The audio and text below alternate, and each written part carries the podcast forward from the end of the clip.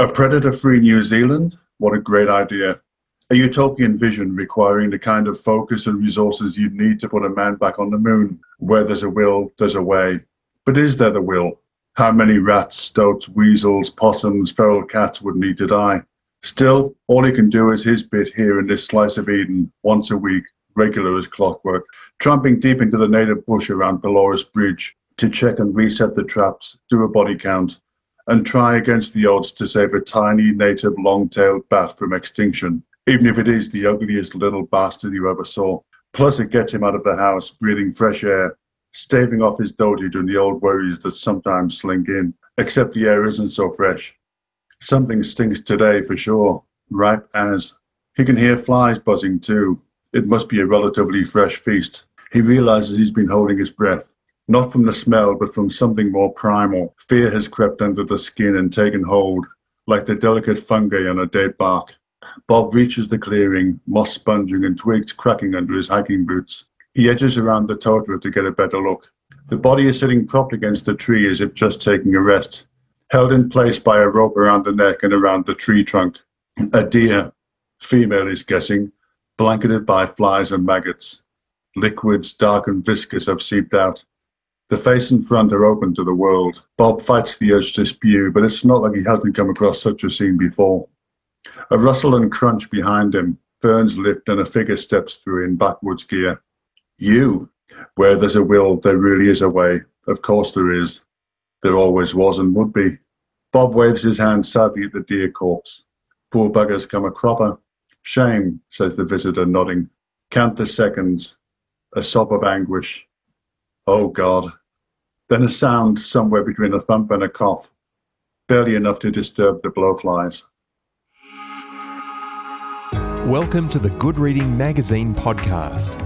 Good Reading is a monthly magazine dedicated to books and reading and aims to help readers discover their next favourite book. You can find out more about the books discussed on today's podcast at goodreadingmagazine.com.au.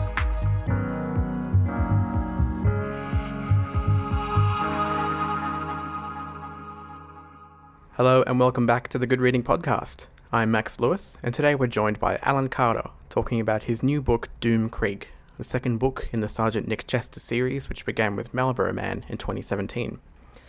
Doom Creek sees Nick living the quiet life in the Wakamarina Valley before new threats emerge in the form of trigger happy Americans preparing for doomsday, a bizarre cold case murder, and a scandal plagued religious sect. Alan, thanks so much for joining us today. Uh, my pleasure. Great to be uh, with you. Doom Creek is your second novel following Sergeant Nick Chester. What made you want to return to his character and the criminal underbelly of the Marlborough Sounds in New Zealand? Um, I think after Marlborough Man uh, got such a positive reception, um, uh, winning the, the Ngaio Marsh Award uh, when it came out and, and getting lots of good uh, reviews, plus um, being printed also in Germany it seemed like the uh, the series had legs. I was enjoying the the different style of writing from my other series, which is WA set. The Marlborough Man Nick Chester series is um, well, obviously you've got a very different setting and different characters, but mm. it, it's got a different energy. It seems also to me with the the, the first person present, it feels sometimes more immediate. Plus, I had quite a few things to uh, get off my chest as well, and this was a good vehicle for that. Uh, I guess a lot of readers might not have read Marlborough Man, so I guess the question is should they check out the first book before delving into Doom Creek? Is there a lot of continuity that they might miss, or could they just jump into this one? All books, all of my books are written with the idea that you read that book alone and, and get um, plenty from it. Okay. But yeah. uh, yes, by all means, I'm happy to have more sales. So uh, if people would like to buy the first book, that would be great. I mean, the basic idea from Marlborough Man was of a former undercover cop from the, the UK whose undercover work has gone badly wrong and he's had to take up witness protection in remote New Zealand. So he has some um, old UK gangsters on his trail as well as a predator on the loose in the spectacular Marlborough Sounds where he lives. And in Doom Creek, having vanquished his uh, demons from Marlborough Man, that's a spoiler if you like, um, he is hoping to settle down into the quiet life in small town uh, New Zealand, but obviously uh, that's not to be because there's a, a new gold rush on in, in his beloved Wakamarina Valley, and there's a bunch of um, American doomsday preppers have uh, moved into the area to uh, use it as a bolt hole from uh, the mad times that we're all living in. Hmm, what inspires you to look at, I guess, the intrusion of alt right US politics into the kind of picturesque setting of New Zealand? Um, it, it, was a, a, real thing. I was living in, in the Wakamarina Valley uh, when Trump got into power in November 2016, and being 10 kilometers up a dead end valley in the other side of the world felt like a really good place to be at that point. I'll bet, yeah. it still does, actually. Yeah. Um, but it, it seemed that I wasn't the only person thinking that way. There were quite a few stories have emerged uh, from then of particularly cashed up uh, American, mainly billionaires, a few millionaires, buying up land in New Zealand and setting up doomsday bolt holes. A, a number of stories emerged of kind of panic rooms and, and private airstrips and big properties down towards Queenstown and elsewhere. So it was a thing, and I thought it would be useful to apply that uh, to uh, my beloved Wakamarina. Looking at those themes of white supremacy and the availability of guns in New Zealand, readers might draw some parallels between the book and the horrific Christchurch mosque shootings that occurred in March 2019. Although, if I'm not mistaken, you had actually completed a draft or two of the book well before that had happened. That's right. The, the, uh, I had finished the, the first or uh, first of several drafts of the book before that happened, and uh, I mean, it was a, a horrible, enormous shock to us all, but particularly for the people of New Zealand, it was the last place I would have imagined something of that kind of thing happening. I, I, I, didn't intend to suddenly change the book to fit that in, but I think a number of the themes in the book of the politics and the availability of those kind of weapons, I think kind of foreshadows what was to come. So the book is a foreshadowing of that kind of thing uh, and of uh, the state of the world that we have today, which seems at times quite um, apocalyptic. When books engage with these sort of political themes, sometimes readers complain a bit about making things too political when they just want to sit down and read a nice book and not be reminded of current events.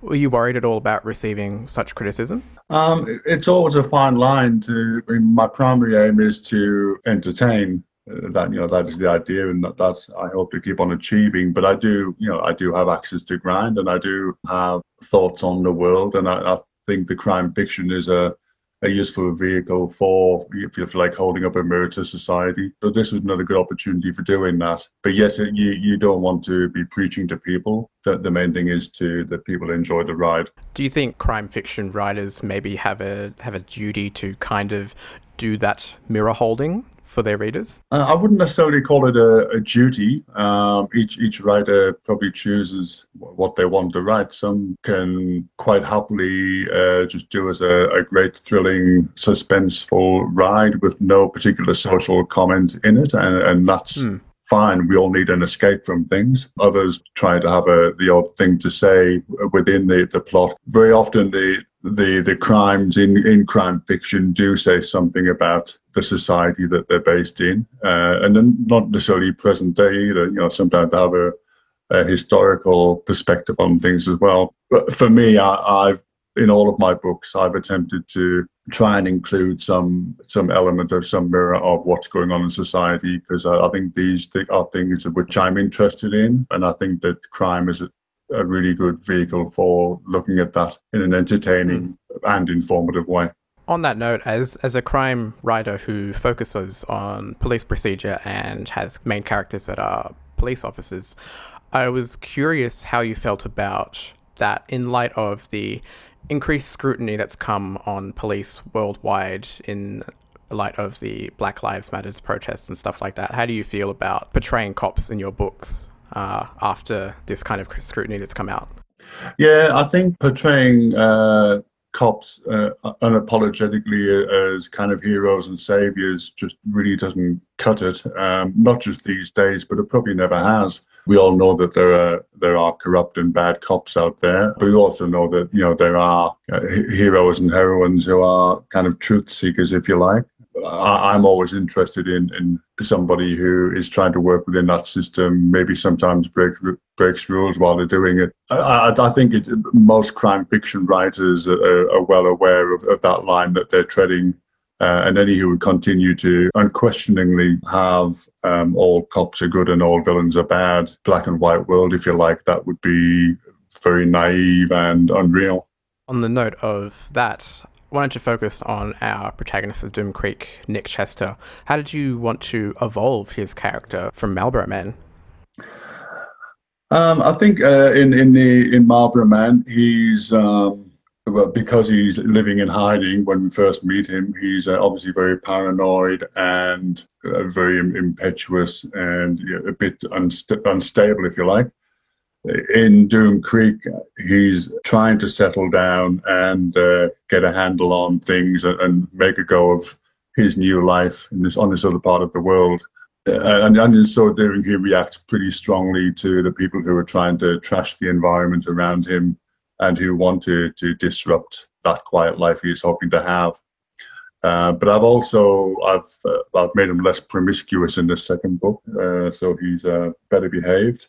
Uh, and also, he's um, got his own um, personal health crisis to face during this book, uh, which makes him a lot more vulnerable and just draws up a whole different level to, to what we know about him. I felt that the character of the Marlborough Sounds and Wakamarina Valley is as much of a character as Nick Chester in the book, and now with two books set in that setting. How does it compare to writing about Western Australia and Fremantle in your other series? Um, it's certainly a lot cooler and greener. Um, yes, I mean, having lived in both places, um, both of them have very much their positives and, and their negatives. The water's really cold in New Zealand for swimming in, uh, being a, an open water swimmer. So I really appreciate the water in, and the beaches in WA and then the brightness and everything. I'm certainly have, have found in New Zealand that, that kind of wow factor of of the landscape, not just in terms of the spectacular nature of it, but it's also still relatively young, if you like, in geological terms. So uh, the occasional rumbles of mini and, and sometimes major earthquakes. Uh, basically, it's a land that's kind of it, it's a, a, little less stable, and and for that I also found interesting. Um, I I was there during the the Kaikoura earthquake uh, and was shaken out of my bed by that, and that was for me, it was a, a major event. I'd never experienced that before, and it was pretty full on. Just to be kind, and then the floods that happened there, and the uh, yeah, just it's a really full on, um, amazing landscape. So it mm. was very easy to write about, very evocative, very inspiring. Do you also find it, approaching it from the angle of a crime writer, a nice source of contrast between the beautiful, picturesque location and the more gritty, morbid crime details that you can kind of weave in underneath it?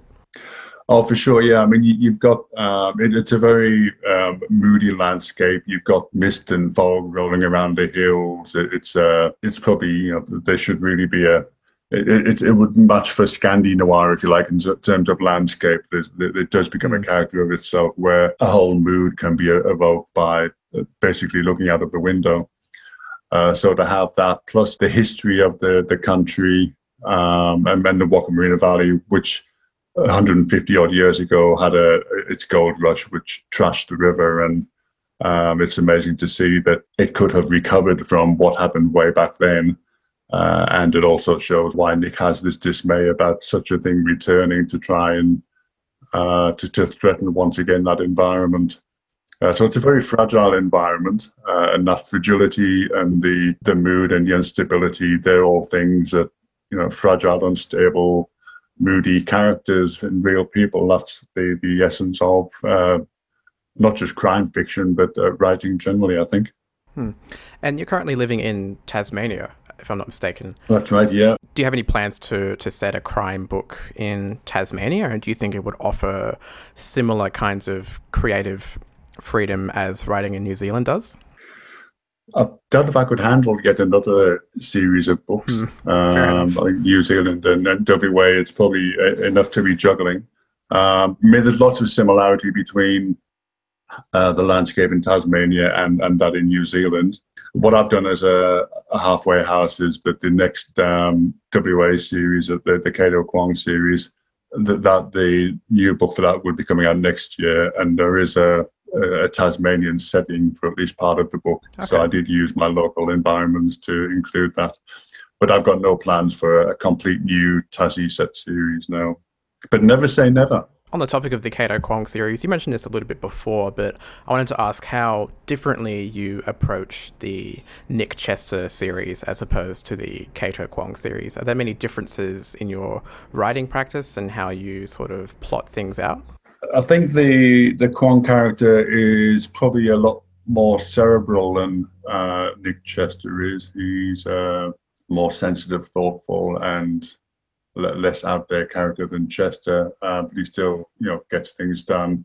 But he's developing along the way as well. You know, he he plays the piano, does cryptic crosswords, all that kind of stuff, and he, he's a bit of a thinker. And um, so it's a different mood when I'm writing that. Plus, with the the more reflective third person past tense, again, it's a different energy to the writing compared to Nick Chester's, which is more immediate uh, and in your face, in my, in my face anyway. Sometimes the politics or the social commentary, I think, is different as well. I think with the Nick Chester series, there's a either a global or an environmental aspect to what's going on, and I think with the WA series, there is a more immediate sense of the Australian politics, uh, which has its own foibles and own characters and its uh, its own ugliness as well, if you like. Do you think the Nick Chester series is maybe a bit more palatable in that sense for international audiences than the Cato Kwong series? In some regards, it's it, the probably has a it'd be more accessible. Perhaps the uh, the Kwong series might be uh, more inward looking of of Australia itself. Hmm. In terms of palatability, I mean, I'm reading books from authors all around the world, and, and they're very much focused on their own country, their own society, their own stuff that's going on, and I still find that interesting. So I'm I'm not put off by that. But you know, no doubt some readers could be. But I think certainly the Nick Chester series possibly has uh, that slight more accessibility in terms of the more universal issues, if you like. On that note, before we finish up, I wanted to ask if we could perhaps get any hints on whether we can expect a new Nick Chester book and where he might be taking us. Uh, well, I suppose there's a kind of a mini spoiler. Nick will survive Doom Creek. Um, and and so yes, I do have plans for a another one that's twinkling in my eye. I'm, I'm not far into it yet, but I do have plans to take him further for sure. As to when that will happen, uh, we're probably something in the next probably 24 months. We might see evidence of that. All right. Well, looking forward to it. Thanks so much for joining us today, Alan. Uh, thank you, Max.